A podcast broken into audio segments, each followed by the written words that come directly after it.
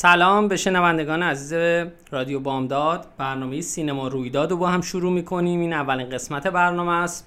قراره که توی سینما رویداد به فستیوال های سینمایی جشواره ها در واقع مراسم های اهدای جوایز فیلم در سراسر دنیا و خصوصا فستیوال های خیلی خیلی مهمی که برگزار میشه بپردازیم به فیلم هایی که در اون فستیوال به نمایش در میاد یا جایزه می‌گیره و کلا بپردازیم به سینما در فستیوال ها خب این روزا به مدد در واقع اینستاگرام و وسایل در واقع سوشال مدیا خیلی بیشتر مردم درگیر فستیوال فیلم و سینما و در واقع فرش قرمز ها شدن. خب همیشه سلبریتی ها و در واقع رویدادهایی که اونا حضور دارن چه به لحاظ ظاهریشون از اون چیزی که پوشششونه که در واقع شروعی میشه برای فصلهای مد و لباس و اینا چه به لحاظ فیلم هایی که توی اون رویدادها شرکت می‌کنه و برای علاقه مندا و فیلم بازها به خصوص در واقع یه شروعیه برای اینکه چی توی سال جدیدی که دارن در واقع شروع می‌کنن یا در واقع اونجایی که توش هستن چه فیلم هایی رو پیگیری کنن همیشه مهم بوده. ولی یه چیزی که شاید الان به این دلیل ما این برنامه رو شروع کردیم تو رادیو بامداد اونه که خب شاید خیلی ها ندونن که تفاوت این فستیوال ها توی چیه ارزش و اعتبار هر فستیوالی چقدر هست. و بیشتر این سینما رویداد حالا ضمن اینکه می‌پردازه به اینکه در واقع خود فیلم ها و جایگاهشون و نظرات منتقدین و اینا به این هم می‌پردازه که خب ما تو در مورد چه فستیوالی حرف می‌زنیم؟ جایگاه اون فستیوال کجاست توی سینمای جهان و چه تاثیر روی سینما داره. بنابراین با برنامه سینمای رویداد همراه باشیم من مهدی رحمانی هم امیدوارم که از این برنامه لذت ببرید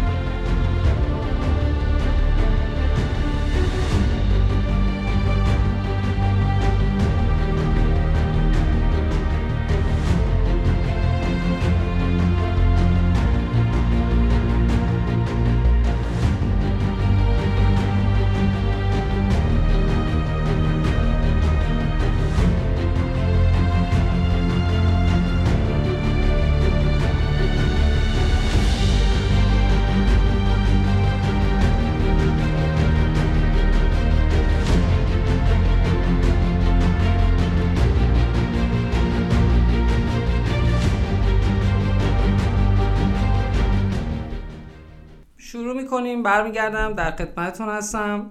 یه نکته ای رو می‌خوام اول بگم. شاید برای شنونده ها جذاب باشه. اینکه فرق بین فستیوال های فیلم و مراسم های فیلم مثل مثلا مراسم اسکار بفتا جایزه سزار اینا چی هست؟ این این شاید سوالیه که خیلی در واقع ندونن که چه مرزی بین این رویدادهای سینماییه. در واقع یه توضیح کلی اگه بخوام در این مورد بدم فستیوال فیلم مثل, فس... مثل فستیوال کن، برلین، لوکارنو، سن سباسیان فستیوال بزرگ. در واقع به این شکل هست که مهمترین تفاوتی که با رویدادهای در واقع شبهای یا مراسم های جایزه مثل اسکار و سزار و بفتا و اینا دارن اینه که توی فستیوال های فیلم رونمایی میشه از فیلم ها به شکلی که در واقع معمولا اونها ورد پریمیر هست. اولین نمایش فیلم داره در واقع در جهان توی اون فستیوال اجرا میشه و در واقع مهمترین و بزرگترین فیلمسازها اولین نمایششون حالا با این فستیوال ها شروع می‌کنن. یعنی در واقع برای اولین بار مردم هیئت انتخاب داوری و منتقدا می‌تونن از اون فیلم ها اطلاعات به دست بیارن ببیننشون یا در واقع باخبر بشن.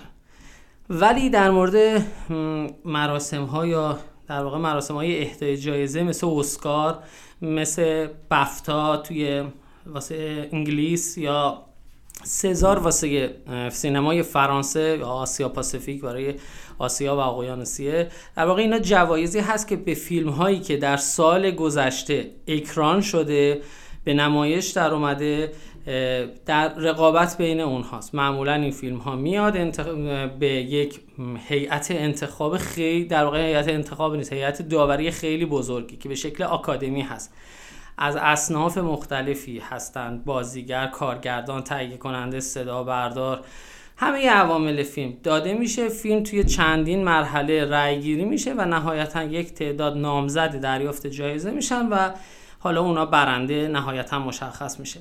ولی مهمترین در واقع تفاوتی که بتونم بهش اشاره کنم تفاوتیه که در واقع در فستیوال های فیلم فیلم ها برای اولین بار نمایش داده میشه ولی در رویدادهای یا مراسم های اهدای جوایز به فیلم هایی که در واقع در سینماها اکران شده و همه دیدن می‌پردازه که در اگه مثلا در تو سینمای خودمون هم بخوایم بهش مثال بزنیم مثلا جشنواره فیلم فجر مثل در واقع فستیوال هاست به اولین نمایش فیلم های ایرانی توی ایران تو جشنواره فیلم فجر اتفاق میفته ولی جشن خانه سینما به همون شکل آکادمی به فیلم هایی که در واقع تو طول سال گذشته اکران شده می‌پردازه. خب شروع برنامه در واقع اولین برنامه سینما رویداد با فستیوال فیلم کان یا کن به اصطلاح خودمون هست. فستیوالی که بدون شک مهمترین رویداد هنری سینمایی جهان هست با شکوفترین و معتبرترین.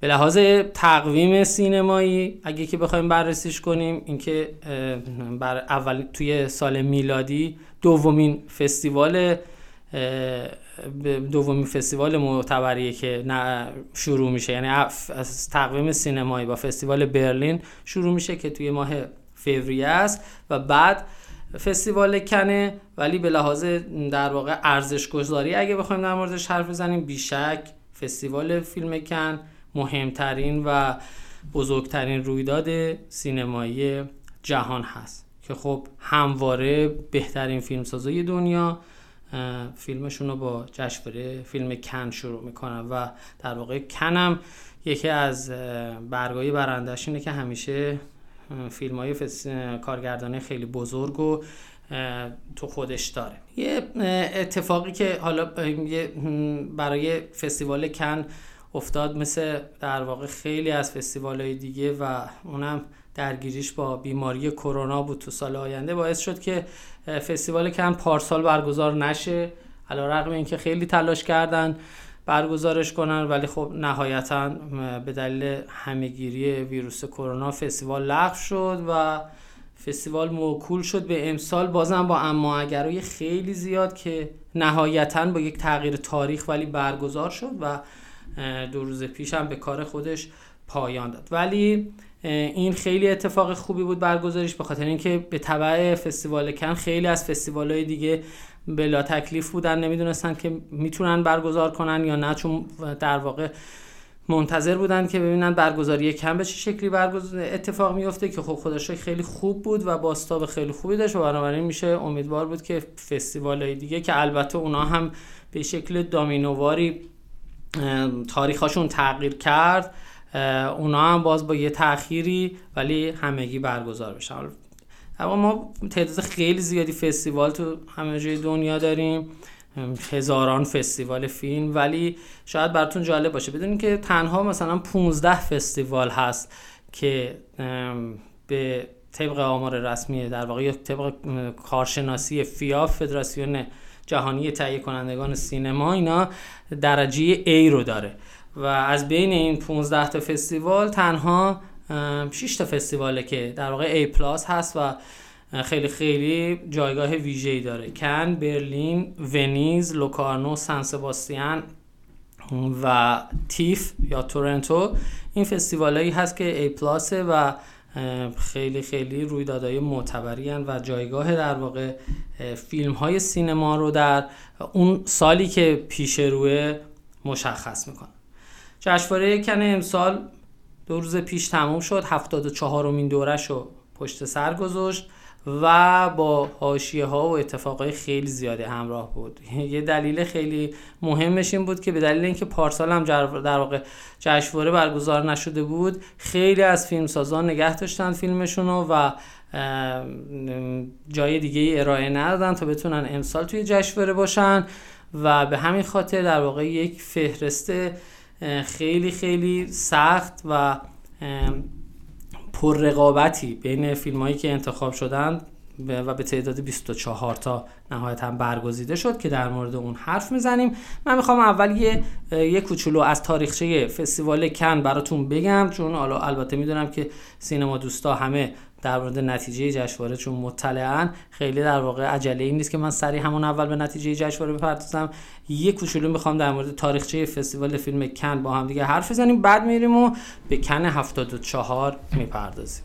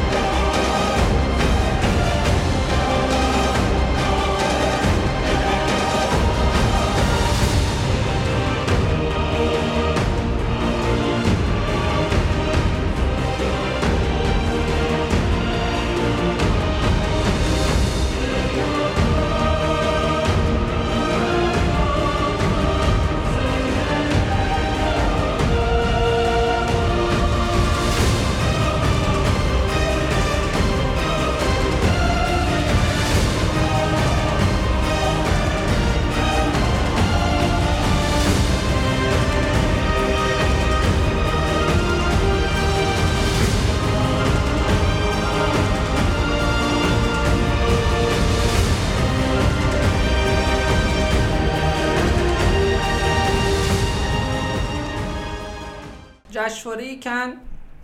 یه جشنواره سالانه است. تو شهر ساحلی کن فرانسه برگزار میشه. یکی از همونجوری که گفتم بزرگترین باشکوهترین رویدادهای سینمایی.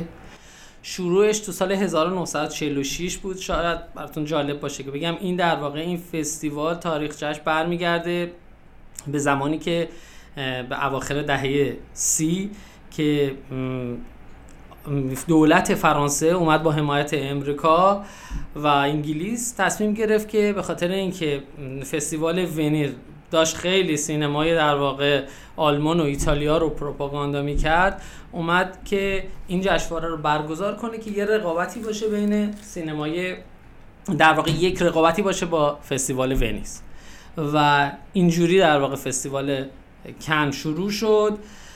ادامه پیدا کرد اما متاسفانه به دلیل جنگ جهانی متوقف شد. نتونست یه سال برگزار بشه بعد دوباره خورد به شرایط اقتصادی. دوباره یکی دو سال به دلایل اقتصادی نتونست برگزار بشه.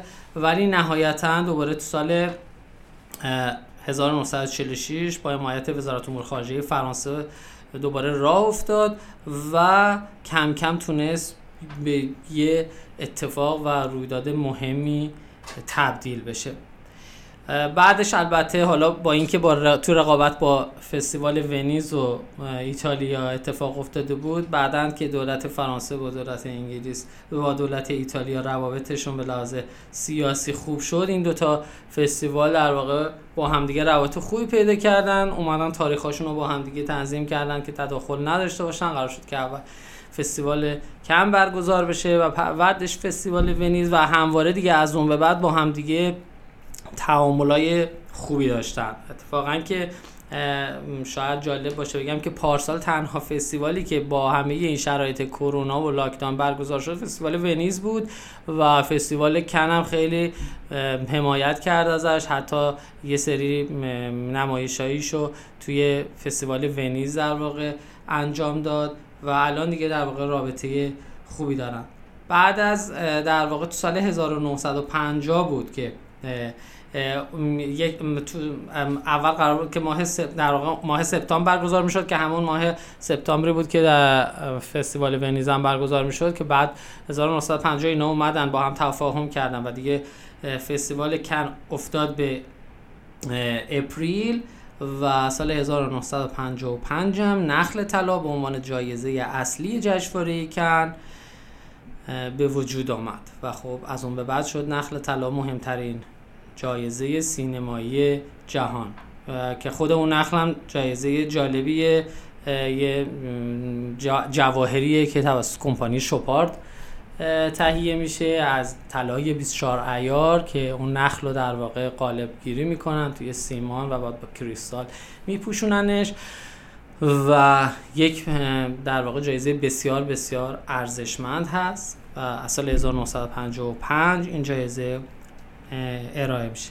شاید اینم براتون جالب باشه که بدونید خب وقتی که معمولا جوایز جشنواره کن اعلام میشه. معمولا مخاطبا همه جایزه ها رو به عنوان نخل طلا یاد می‌کنن ازش. حتی خیلی وقتا رسانه ها هم این اشتباه رو می‌کنن. ولی اینو شاید براتون جالب باشه که بگم که نخل طلا تنها مهمترین و در واقع جایزه اصلی جشنواره کن هست که به بهترین فیلم تعلق می‌گیره و جوایز دیگه ای که به فیلم ها میدن که حالا به ترتیب در واقع بهتون میگم بعد از نخل طلا جایزه بزرگ هیئت داورانه بعد جایزه ویژه هیئت داورانه بعدش جایزه بهترین کارگردانی بهترین فیلمنامه و در آخر هم جایزه بهترین بازیگر زن و مرد. اینها درسته که جوایز جشنواره فیلم کن هست ولی نخل طلا نیستن. نخل طلا تنها به بهترین فیلم در واقع تقدیم میشه. خب جشنواره کنم گفتم همیشه اثر داره به سینمای روز دنیا و تعیین کننده است و همیشه در واقع مسیر سینما رو در سال جدید مشخص می‌کنه. چند تا بخش داره بخش اصلی بخش نگاه نوعه که به فیلم های در واقع فیلم, فیلم تازان اول می‌پردازه بخش دو هفته کارگردانانه و بخش خارج از مسابقه.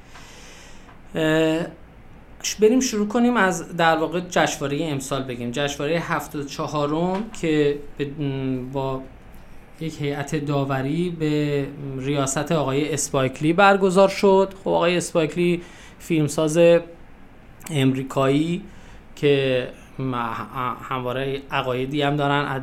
و این عقایدشون قابل پیش بینی بود که با حضورشون به فیلم هایی که در واقع فیلم هایی که چون حساسیت هایی دارن بر سر در واقع حضور زنان این LGBT ها در واقع بحثای نجات پرستی و اهمیت داره اینا همواره براشون هم تو فیلم سازی خودشون هم در واقع تو جای وقتایی که داوری می‌کنن. می‌شد در واقع این پیش بینی کرد که با یک هیئت داورانی طرفیم که به این با این روی کرد به فیلم نگاه کنن.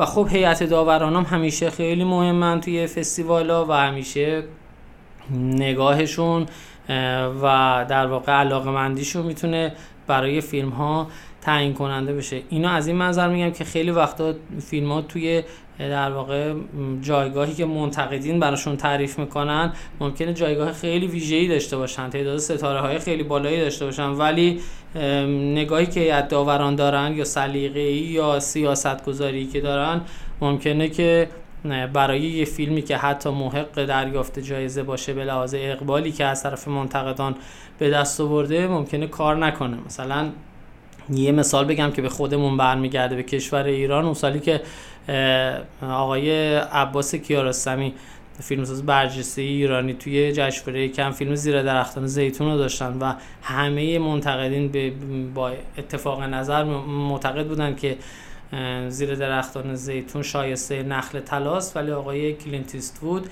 که اون سال ریاست هیئت داوران و به عهده داشتن با پافشاری به فیلم Pulp Fiction ساخته آقای تارانتینو نخل طلا رو اهدا کردن.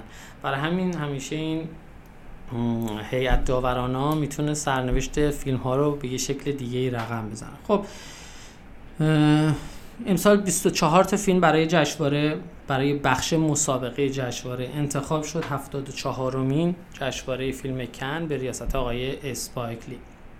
فیلم افتتاحیه جشنواره که خب یکی از فیلم های مهم جشنواره هم بود. فیلم آنت ساخته لئوس کاراکس بود. محصول مشترک فرانسه آلمان و بلژیک که خیلی هم فیلم سر و صدا کرد و حالا در نهایت در اختتامی هم بی بهره نبود ولی فیلمسازی خیلی خیلی مهمی امسال حضور داشتن. همین الان که من اسمشون رو دارم مثلا مرور می‌کنم بازم باورم نمیشه یه سری از اینا فیلم جایزه نگرفتن. یعنی مثلا آقای نانی مورتی فیلمساز در واقع مطرح ایتالیا پول ورهوفن که دقیقا یکی از رقبای جالبه بگم پول ورهوفن دقیقا سال 2018 هم که آقای فرهادی فیلم فروشنده را داشت. آقای پول وروفن فیلم داشت. همواره توی فستیوال کن به همدیگه می‌خورن. و البته فیلم آقای ورهوفن پارسال آماده بود ولی به دلیل یکی از اون فیلمایی بود که پارسال کن برگزار نشد و ایشون انتخاب در واقع فیلمش رو نگه داشت و باز امسال خورد به آقای فرهادی. آقای وس اندرسون و و و فیلمسازی که خوب من خودم خیلی دوستش دارم ژاک اودیار همه در واقع امسال که الان اونام همه یه جورایی خونه‌زاد کن محسوب میشن و فیلماشون بارها توی کن نمایش داده شده امسال فیلم داشتن. اگه بخوام خیلی در واقع سریع فیلم 24 تا فیلم رو مرور کنم بر اساس اسم می‌تونم در واقع اینجوری بگم فیلم زانوی احد که مسئول فرانسه و انگلیس بود فیلم آنت بنتا جزیره برگمان نوسان کازابلانکا محفظه شماره 6 خودروی من را بران. همه خوب بودن. روز پرچم شکاف. در واقع فرانسه گزارش فرانسوی قهرمان زبانها حافظه نیترام. پاریس منطقه 13 آنفلانزای پتروف موشک قرمز بیقرار داستان همسرم سه طبقه تیتان بدترین و در جهان بدترین در جهان فیلمایی بودن که در واقع مال یاخیم تریر فیلمایی بودن که امسال تو بخش مسابقه اصلی به رقابت برای نخل طلا پرداختن. در بخش های دیگه جشنواره امسال ما از سینمای ایران فیلم داشتیم. تو دو هفته کارگردانان در واقع فیلم آقای پناه پناهی رو داشتیم. پسر آقای جعفر پناهی که فیلم جاده خاکی رو داشتن با بازی آقای حسن مجونی و خانم پانتا پناهی ها که به خاطر اینم که فیلم اولشون هست در واقع به عنوان یکی از کسایی که برای به دست آوردن دوربین طلا رقابت می‌کنن حضور دارن و در بخش فیلم کوتاه فیلم ارتودنسی ساخته آقای محمد رضا میقانی هست از ایران که در واقع برای به دست آوردن نخل طلای فیلم کوتاه رقابت می‌کنن. خب جشن بریم در واقع برنامه رو برای جشنواره 74 با تیکه از فیلم قهرمان ساخته آقای اسقر فرهادی ادامه بدیم و یه سکانس از فیلم رو میشنویم بر برمیگردیم. من در خدمتتون هستم. اینجا چیکار می‌کنی؟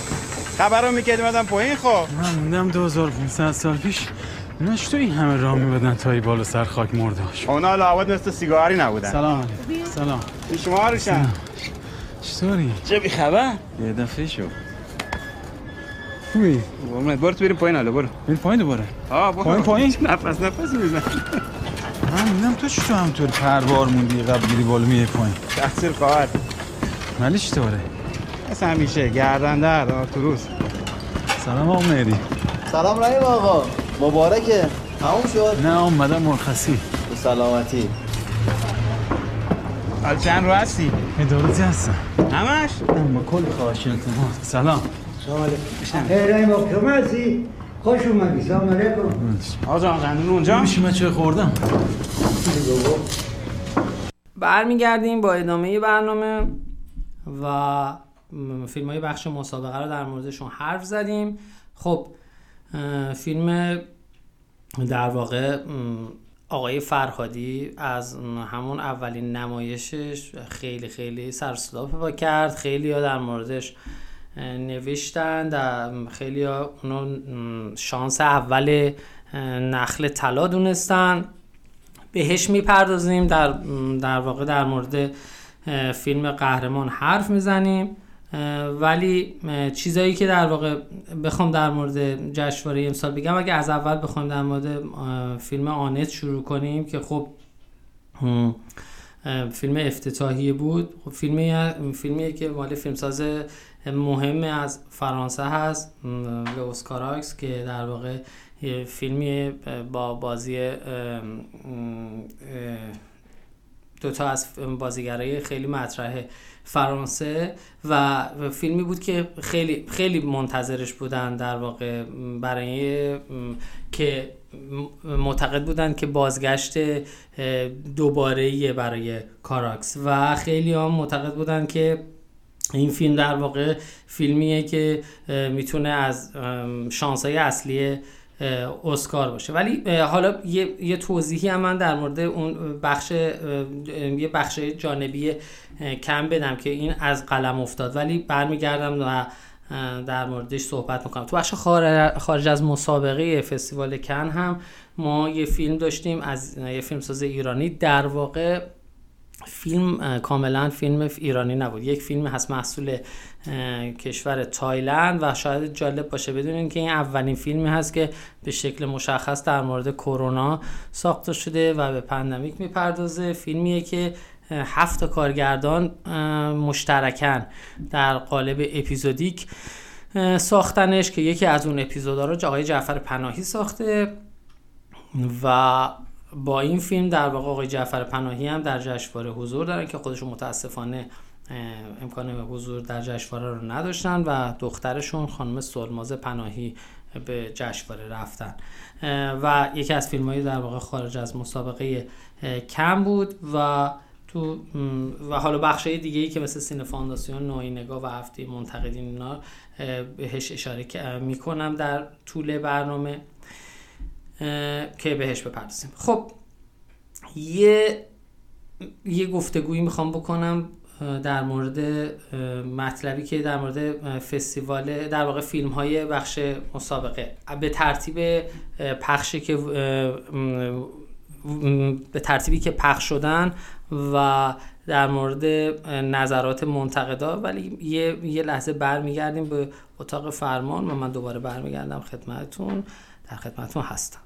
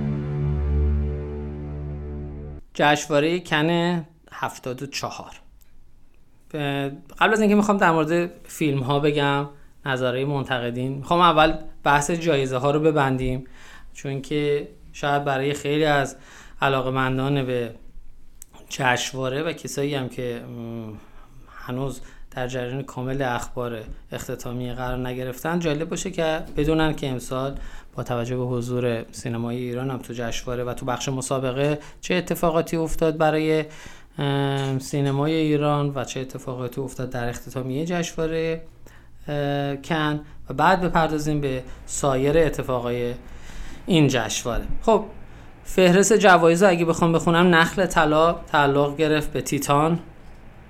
جالبه که بدونید که حالا یه اتفاق خیلی بانمکی هم که افتاد این بود که اول اختتامیه مجری طبق روال همیشه رو کرد به سمت هیئت داوران که روی سن میشینن و به آقای اسپایکلی گفتش که خب آقای اسپایکلی جایزه رو باید چی جوری جایزه اول اعلام کنیم. آقای اسپایکلی بلند شد گفت نخل طلا تعلق می‌گیره به تیتان. در صورتی که نخل طلا آخرین در واقع جایزه ای که باید اعلام بشه و همه یه دفعه هول شدن و و آقای که داورای دیگه که آقای اسپایکلی نه منظورشون نبود منظورشون که با جایزه اولی که باید در واقع از آخر اعلام بشه. ولی همون اول اختتامیه نخل طلا لو رفت و امسال شاید بشه گفت به این دلیل یکی از بی استرس ترین جشنواره ها اختتامیهش سپری شد. چون همون اول همه می‌دونستن که نخل طلا به که تعلق می‌گیره. ولی خب از یه نکته دیگه ای هم که در مورد این نخل طلای تیتان میشه گفت اینه که تیتان در واقع ساخته فیلمساز زن فرانسوی. دو حالا با توجه به روی کردیم که گفتم همون اول در مورد آقای اسپایکلی در واقع برای دومین بار هست که در تاریخ فستیوال کن یک کارگردان زن می‌تونه نخل طلا بگیره. دقیقا سی سال پیش در جشنواره کن خانم جین کمپیون از امریکا با فیلم پیانو موفق شده بودند که برای اولین بار نخل طلای کن رو با خودشون به منزل ببرن و این دومین بار بود که با رسیدن نخل طلا به تیتان یک فیلمساز زن تونست نخل طلا بگیره که خیلی اتفاق خوشایندیه و باید تبریک گفت به جامعه زنان. البته تیتان جز فیلم های مهم جشنواره بود و منتقدین هم خیلی در موردش نوشته بودند ولی شانس اول و نخل طلا نبود. حقیقتا و میشه گفت که شاید اینم باز اولویت های هیئت داوران شامل حالش شد. خب جایزه بعد از نخل طلا جایزه بزرگ هیئت انتخاب هیئت جوری هیئت داوران به طور مشترک به دو تا فیلم رسید. در واقع به یک اولیش که آقای اسقر فرهادی فیلم قهرمان و دومی فیلم یک به فیلم در واقع کامپارتمنت نامبر 6 از فنلان که خیلی جالب بود که فیلمساز فنلاندی وقتی که اومد روی سن که به طور مشترک جایزه رو با آقای فرهادی بگیره خیلی زیبا در مورد آقای فرهادی صحبت کرد که واسه در واقع افتخار بود برای ما ایرانی که گفتش که آقای فرهادی من هم اصلا نمی‌دونم اینجا دارم چیکار می‌کنم. من همین که بتونم این جایزه رو برای شما بگیرم تو دستم همین برام کافیه. و و ب... نگهش دارم دقیقا اصطلاح به کار برم همین که بتونم این جایزه رو برای شما نگه دارم برام کافیه و من همیشه فیلم های شما رو دوست داشتم و خیلی به آقای فرادی ابراز احترام کرد. بله جایزه بزرگ هیئت داوران که دومین جایزه جشنواره هست به چهار مشترک به قهرمان و فیلم فنلاندی رسید.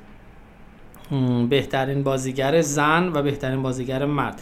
بهترین بازیگر زن به خانم رینسو برای فیلم The Worst Person in the World تعلق گرفت و بهترین بازیگر مردم به کلیب لندری جونز برای فیلم نیترا بهترین کارگردانی به فیلم در واقع مورد علاقه منتقدین یا یکی از فیلم خیلی مورد علاقه منتقدین آقای لوس کاراکس برای فیلم آنت تعلق گرفت و بهترین فیلم نامه به فیلم Drive My Car ماشین من رو بران به آقای هاماگوچی. این فیلم خیلی این فیلم ساز ژاپنی خیلی فیلم ساز درجه یکی خیلی هم مورد در واقع اقبال بود فیلمش. نظرات بسیار بسیار مثبتی رو گرفته بود. یکی از در واقع شانسای نخل طلا بود و از اول فستیوال همه منتظر تماشای فیلمش بودن و بعد از اونم خیلی نظرات و فیدبک های خوبی گرفت. یه کمی جایزه فیلم نامه فقط به تنهایی براش دور از ذهن بود. میگم چون که یکی از مهمترین ها بود برای نخل طلا ولی خب به هر حال جایزه فیلم نامه به ایشون رسید.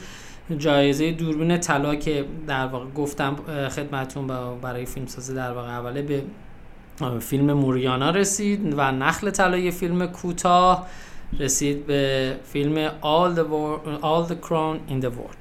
جایزه ویژه هیئت داورانم در واقع جایزه که ویژه هیئت داوران برای فیلم کوتاه به جاسمین تنوچی برای فیلم اگست سکای آسمان آگست. می‌خوایم بریم و به یه تیکه از گفتگوی آقای فرهادی در مراسم در واقع پرسش و پاسخ فیلم قهرمان. بریم برسیم یه کمی از اون گفتگو رو گوش کنیم و برگردیم در خدمتتون هستیم.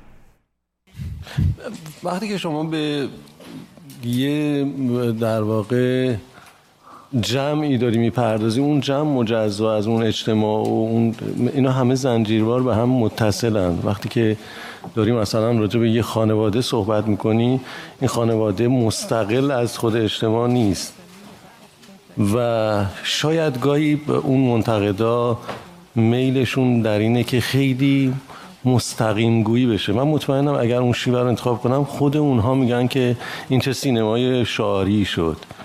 به هر حال در واقع ما یه چیزی توی سینما داریم یه جذابیتی داریم جذابیت قصه گویی چیزای دیگه که در کنار اونها اگر حالا نه حرف اگر پرسشی قرار ایجاد بشه در لابلای اونها و به طور خیلی ظریف باید در واقع اتفاق بیفته. من فکر می‌کنم که همه فیلم هایی که ساختم قدم اولم این بوده که اون دو ساعتی رو که اون مخاطب با هر تفکری داره میاد اون خسته نشه پشیمون نشه از اینکه در واقع دو ساعت وقت گذاشته. و در کنار این حالا موضوعاتی که توی فیلم بررسی میشه به هر حال در ارتباط با این چیزی که شما میگین دو تا شکل کار وجود داره. یه موقع است که شما در واقع مستقیم یه سیستمی رو دارین نقد می‌کنید و مقابل سیستمی. این یه نوع سینماست. یه موقع است که در واقع جامعه رو در واقع داری نقد می‌کنی و اون عده فکر می‌کنن که اگر یه جامعه رو نقد می‌کنی یعنی اینکه سیستم رو در واقع فراموش کرد اینجوری نیست. اینا تاثیر سیستم بر جامعه این دوتا رو هم تاثیر دارن. به همین دلیل شاید در واقع توی فیلم که کار کردم این نگاه خیلی نگاهی که بیرون بزنه از فیلم نیست ولی احساس می‌کنم که وجود داشته و شاید برای تماشاگری که بخواد جدیتر بهش فکر کنه بعد از فیلم به موضوع شاید بتونه این چیزها رو پیدا کنه. مرسی. خب برمیگردیم یه کمی می‌خوام در مورد قهرمان بگم. به هر حال قهرمان واقعا تا آخرین لحظه قبل از اینکه آقای اسپایکلی البته اون سوتی چیزو بگه و نخل طلا رو بده همه ما داشتیم خدا خدا می‌کردیم که این فیلم بتونه نخل طلا بگیره و برای دومین بار در تاریخ سینمای ایران نخل طلا به کشور ایران بیاد. اولین بارش نخل طلا به آقای عباسی کیارستمی برای فیلم طعم گیلاس رسید و بعد از اون خب ایشون بازم در جشنواره حضور داشتن در جشنواره کم ولی متاسفانه اتفاق نیفتاد و آقای فرهادی هم که این چندمین بار حضورشون توی جشنواره کنه و جوایز مختلفی هم گرفتن توی این جشنواره برای فیلم فروشندهشون هم جایزه بهترین بازیگر مرد رو گرفت آقای شهاب حسینی و بهترین فیلم هم خودشون گرفتن و دیگه همه منتظر بودیم که با فیلم قهرمان مخصوصا با اون ستایشایی که شد و امتیازایی که امتیازهای نخلی که از منتقدین مختلف جشنواره گرفت که نقل طلا رو ببرن ولی حالا متاسفانه به هر دلیلی این اتفاق نیفتاد ولی قطعا فیلم ایشون باید جزو بر اون چیزایی که شنیدم من خودم و حالا هم اثر از طرف منتقدا هم از اون در واقع دوستانی که هر سال سین میرن فستیوال کم و در واقع نقدایی بر روی فیلم ها می نویسن فیلمی که میگن فیلم خیلی متفاوتی از آقای فرهادی و خیلی ستایشش کردن و امیدوارم که همینجور که باز یه پیش بینی شده در مورد اینکه ایشون یکی از شانسای اسکار امسال هستن امیدوارم که توی اسکار هم باز بدرخشن و سومین جایزه اسکار برای ایشون به دست بیاد. خب یه کمی در مورد حرفایی که در مورد قهرمان زدن حرف بزنیم. توی جدول منتقدین خب قهرمان خیلی در واقع جایگاه خوبی داشت جایگاه بالی داشت ستاره ستاره های منتقدین فرانسوی مثل کایدو سینما پوزیتیو تلراما لباس لژورنال اینا همه برای فیلم قهرمان بالا بود.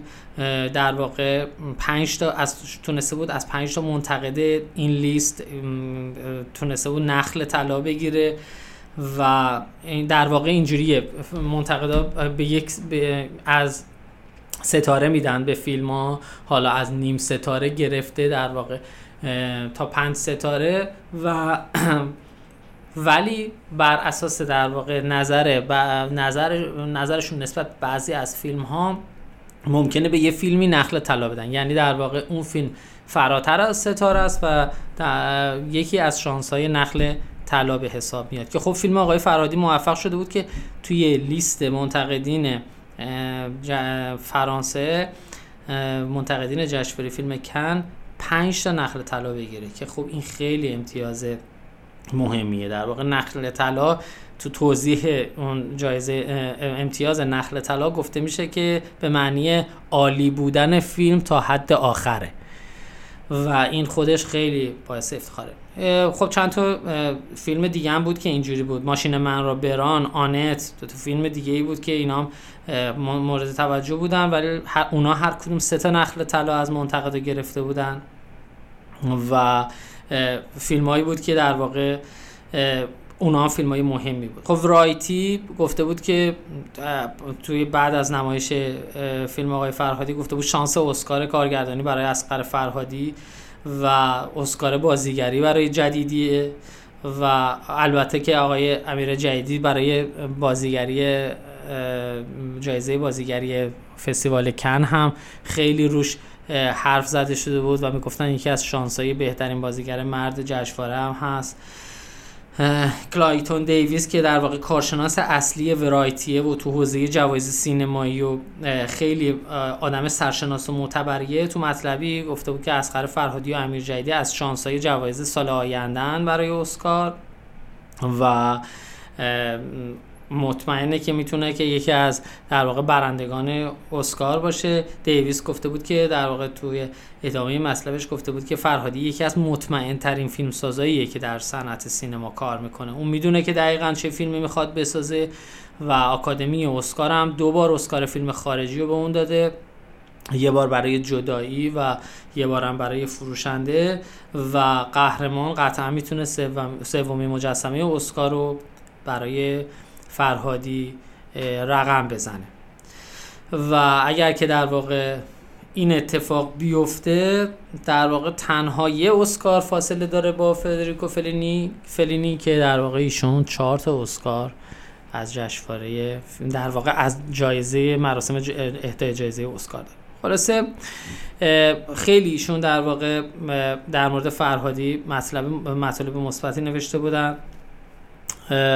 درباره امیر جدیدی هم که گفتم نوشته جدیدی که تو نقش رحیم شخصیتی احساسی و جذاب بازی می‌کنه بدون اقراق یکی از بهترین بازی های امسال سینما رو ارائه داده. با تعهدی همه جانبه به نقش جدیدی بازی در واقع داینامیک از احساسات رو ارائه میده و کاملا بر حساسیت های خودش به عنوان بازیگر مسلطه. چیزی که می‌تونه مورد توجه بخش بازیگری اسکار هم قرار بگیره.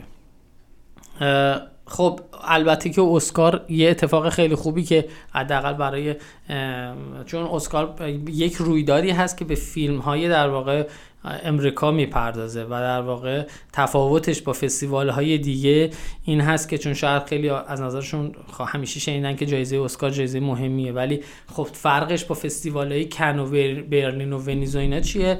فرقش اینه که فستیوال های کن برلین ونیز اینا در واقع روی کردشون انتخاب فیلم ها به صورت بین المللی از سراس فیلم سازای سراسر جهان و در واقع روی کرده داخلی ندارن. ولی در اسکار یا جوایز دیگه ای مثل بفتا برای توی انگلیس و سزار توی فرانسه اینا رو در واقع به سینمای همون کشور می‌پردازن. اسکار رقابتیه بین فیلمسازای امریکا که توی بخشای مختلف توسط یک آکادمی خیلی بزرگ در واقع داوری میشن و یک بخش فیلم غیر انگلیسی زبان هم داره که در اون بخش محدود در واقع فیلم های خارجی یعنی غیر امریکایی با هم دیگه به رقابت می‌پردازن که البته سال گذشته فیلم انگل تونست این در واقع برای اولین بار به عنوان که یه فیلم خارجی زبان بود تونست که جایزه اسکار بهترین فیلم رو به دست بیاره و این یک سرآغازی شد برای اینکه شاید فیلمسازی فیلمسازی خارجی امیدوار باشن به اینکه بتونن در واقع در بخش اصلی اسکار هم برنده جایزه بشن. برمیگردیم دوباره به, به اتاق فرمان یه تیکه رو میشنویم. از آقای فرهادی فکر می‌کنم لحظه برنده شدن جایزه رو و در خدمتتون هست attribué à Asghar Fahari pour un magnifique film en.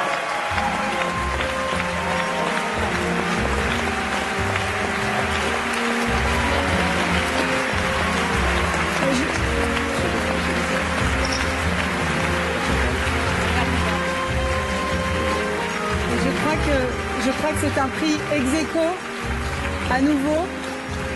C'est ça? C'est un prix ex aequo?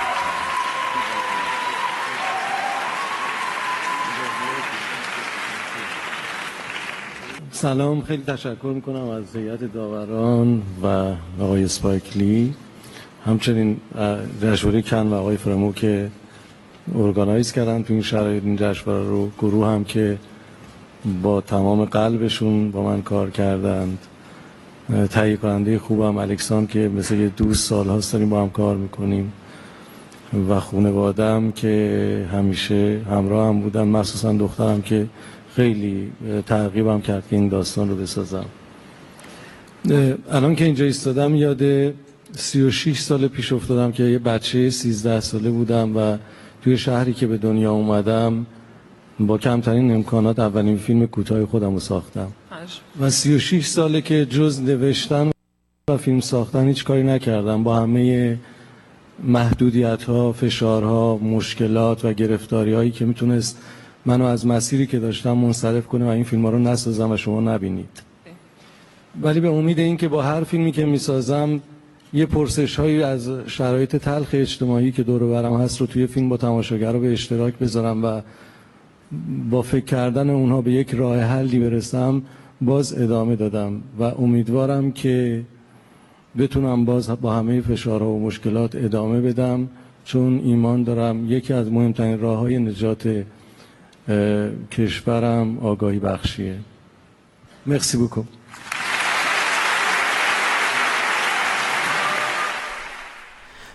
خیلی زود گذشت. خیلی اطلاعات زیادی رو می‌خواستم در مورد جشنواره بگم.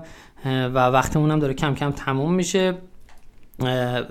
واقعا برای یک ساعت حرف زدم در مورد جشنواره کن. خیلی کمه. امیدوارم که حالا توی فرصت دیگه ای بتونیم یه کمی مفصل تر حرف بزنیم. من یه کوچولو دیگه در مورد چند تا رسانه دیگه ای هم که در مورد قهرمان حرف زده بودن فیلم آقای اصغر فرهادی اشاره بکنم که در واقع اسکات فاینبرگ نویسنده Hollywood Reporter هم معتقد بود که در واقع شانس بالا و محبوبیت برای بردن نخل طلا داره آقای فرهادی و احتمال حضورش به عنوان نماینده ایران برای اسکار بین المللی هم بسیار قویه. دیگه در واقع منتقد فرانسوی Paris Match گفته بود که فیلم فرهادی تمام گزینه ها برای نخل طلا رو داره و اینجا شاهد یه فیلم اجتماعی هستیم که مثل یه تریلر تعریف میشه اما نه کشتار داره نه شلیک گلوله داره و فیلمیه که با نبوغ نوشته شده و کارگردانی و اجرای آقای فرهادی هم در این, در این فیلم درخشان بوده. آخرین در واقع مطلبی که بخوام در واقع اشاره کنم در مورد فیلم قهرمان مطلب کارولین ویه که منتقد فرانسویه که گفته تو, تو سایت 20 دقیقه گفته که چرا قهرمان فرهادی همه چیزو برای بردن نخل طلا داره و اون اشاره کردی که داستان فرهادی با درون مایه های جهان شمولش می‌تونه نظر مثبت اسپایکلی و هیئت داورانش رو جلب کنه چرا که داستان زیبای این فیلم همزمان به مسائلی مثل مجازات اعدام، نابرابری های اجتماعی و بازی های سیاسی می‌پردازه که خب موفق هم شد حدسش درست بود و در واقع دومین جایزه مهم جشنواره فیلم کن به آقای فرهادی رسید و تبریک میگیم به سینمای ایران. خیلی حاشیه داشت. از کتک خوردن یک خبرنگاری برزیلی که توی موقعی که داشت عکاسی می‌کرد مورد خشم در واقع اون سکیوریتی جشنواره کن قرار گرفت و برای همیشه از حضور در جشنواره های مهم من شد که اتفاق خیلی عجیب بود.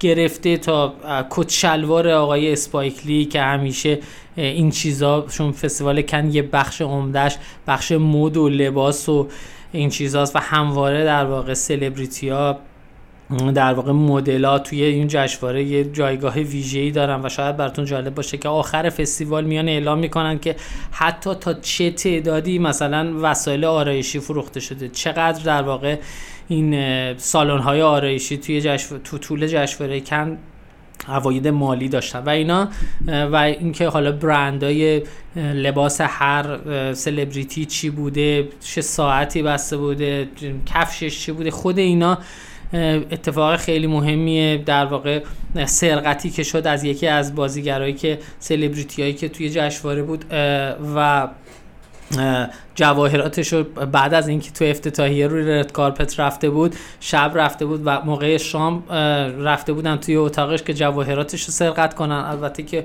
حالا اینم خودش یه, چیز جالبی داره. هی وقتمون کوتاه می‌خوام سریع به اینا نپردازم ولی شاید جالب باشه براتون که این جواهرای خیلی گرون قیمتی که توی این می‌بینید که سلبریتی ها میپوشن توی این رد کارپت و همه میگن مثلا این جواهر مثلا تیفانی به ارزش فلان به گردن فلان فلانی بود یا مثلا جواهر دیور یا اینا اینا در واقع تمامشون قرضیه معمولا و کمپانیا به خاطر اینکه تبلیغ بشه میان به اون سلبریتی میدن با خیلی محافظت شده و با در واقع گاردای خیلی امنیتی اون جواهرات فوق العاده گرون قیمت میاد لحظه ورود اون سلبریتی به رد کارپت بهش داده میشه. اون حالا میپوشه اون جواهر رو و پایان در واقع به محض اینکه از رد کارپت اومد بیرون همون موقع دوباره گارد جواهر رو می‌گیرن و می‌برن. یعنی اینجوری نیست که اون جواهر مال سلبریتی باشه بخواد هر رد کارپتی یکی از این جواهر گرون قیمت داشته باشه که اصلا خیلی چیز عجیب غریبیه و اینجوری هم نیست که در واقع دزدا بتونن اون سلبریتی رو تعقیبش کنن و برن بدوزنش این خود این جواهرات داستانهای خیلی عجیبی داره. حالا میشه بهش اشاره کرد که اتفاقای با نمک خیلی زیادی. یه بار یه هم یادم میاد که خانم لیدی گاگا بعد از اسکار با جواهراتش نمی‌دونم جواهرات دیور بود یا کجا بود انقدر از از شدت خوشحالی اومده بوده بیرون و رفته بوده که غذا بخوره. یعنی به شکل خیلی سورپرایزی از جشنواره خارج میشه و فکر کنین که بادیگارد به تعقیب اون برای اینکه بتونن جواهرش نه کارتیه بوده و برندش الان یادم نی تا بتونن و شاید اینم براتون جالب باشه که نهایتا ایشونو تو تاکوبل که رفته بوده تاکوبل بگیره همون شب بعد از مراسم اسکار می‌تونن در واقع جلوش بگیرن که این جواهر رو ازش پس بگیرن. که سرقت نشه. خلاصه این اتفاقا رو الان دیگه باید از روش سریع رد نمی‌تونیم. ولی خب گفتم که خانم جولیا دو کورنو اولین در واقع که جایزه برای فیلم تیتان تونست چیز نخل طلای کن بگیره دومین زنی بود که تو تاریخ فستیوال کن بعد از خانم جین کمپیون برای فیلم پیانو نخل رو گرفت. من خیلی چیزا رو می‌خواستم در مورد جشنواره امسال بگم. ولی یه چیزی که دوست دارم الان برای جمع بندی بون بگم توی این چند دقیقه باقی مونده. یه مروری بر اتفاقات در واقع نقش سینمای ایران در جشنواره فیلم کن. شاید براتون جالب باشه. بدونید مجموع جوایزی که در بخش‌های مختلف جشنواره کن سینما نصیب سینمای ایران شده چهل تا جایزه است. که در واقع این جایزه ها حالا هر یکیش نخل طلای کن آقای کیارستمی بوده و همه در واقع تو سالهای مختلف توسط فیلمسازهای مختلف در بخشهای مختلف گرفته شده. فیلم آقای فرهادی که گفتم که در واقع برای فیلم فروشندهشون بهترین فیلم و بهترین بازیگر رو گرفتن تو سال در واقع تو سال 2016 تو 2018 که همه می‌دانن و از در واقع محصول فرانسه و اسپانیا بود که تو کن داشتن آقای فرهادی نمی‌دونم شاید یه جایی اشتباه اشاره کردم که فروشنده مال 2018 بود مال 2016 بود. اگه اونجا اشتباه کردم تصحیح می‌کنم. در واقع اولین ولی اولین جایزه ای که برای سینمای ایران توی از جشنواره کن به دست اومد. سال 1325 بود. اولین حضور سینمای ایران با فیلم کوروش کبیر ساخته مصطفی فرزانه که تو بخش مسابقه فیلم های کوتاه اتفاق افتاد. و اما جایزه ای نگرفت اما اولین جایزه این اولین حضور بود اما اولین جایزه سینمای ایران تو کم با فیلم طلوع فجر ساخته مرحوم احمد فاروقی قاجار بود که اونم در بخش مسابقه فیلم های کوتاه بود و جایزه شورای عالی تکنیک و تو سال 1343 گرفت. بعد از 28 سال جایزه بعدی سینمای ایران توی کن توسط عباس کیارستمی دریافت شد. برای فیلم سینمایی زندگی و دیگر هیچ تو بخش نوعی نگاه و اولین جایزه بهترین فیلم این بخش و جایزه روسیلینیو به خودش اختصاص داد. سال 74 1374 جعفر پناهی بادکنک سفیدش پدیده جشنواره شد و سه تا جایزه دوربین طلایی فیپرشی و جایزه بخش دو هفته کارگردان کنو دریافت کرد و دو سال بعد سال 1376 مهمترین جایزه جشنواره کن و جایزه سینمای ایران نخل طلا نصیب آقای عباسی کیارستمی شد. اون سالم در واقع به طور مشترک این فیلم رو با فیلم مارماهی برنده شدن از ژاپن مال آقای امامورا سمیرا مخمل سال 79 با فیلم تخت سیاه موفق به دریافت جایزه بخش مسابقه شد. و همون سال حسن یکتاپنا با فیلم جمعه تو بخش نوعی نگاه در واقع جایزه دوربین طلایی رو گرفت. به طور مشترک با زمانی برای مستی اسب ها محسن مخمل با سال 1380 با فیلم سفر قندهارش تو بخش مسابقه حضوریا و جایزه جایزه جنبی کلیسای جهانی گرفت. رضا میرکریمی با فیلم زیر نور ماهش جایزه بهترین فیلم بخش هفته منتقدان جشنواره را دریافت کرد و در سال 1382 سمیرا مخمل با, با فیلم پنجه است دو جایزه جایزه یداوران و جایزه جنبی کلیسای جهانی دریافت کرد. جعفر پناهی هم با فیلم طلای سرخش در واقع. یه جایزه از جشن جایزه بخش نوعی نگاه و از جشنواره فیلم کن دریافت کرد محسن امیر یوسفی با اولین ساخته خودش خواب تلخ. تقدیرنامه هیئت داوران و دوربین طلا رو گرفت و جایزه نگاه جوانو از بخش 15 روز کارگردان ها در سال 1386 فیلم پرسپولیس ساخته مشترک مرجان ساتراپی و مرجان ساتراپی و ون سانپانو به عنوان محصول آمریکا فرانسه هم در جای... یه جایزه گرفت.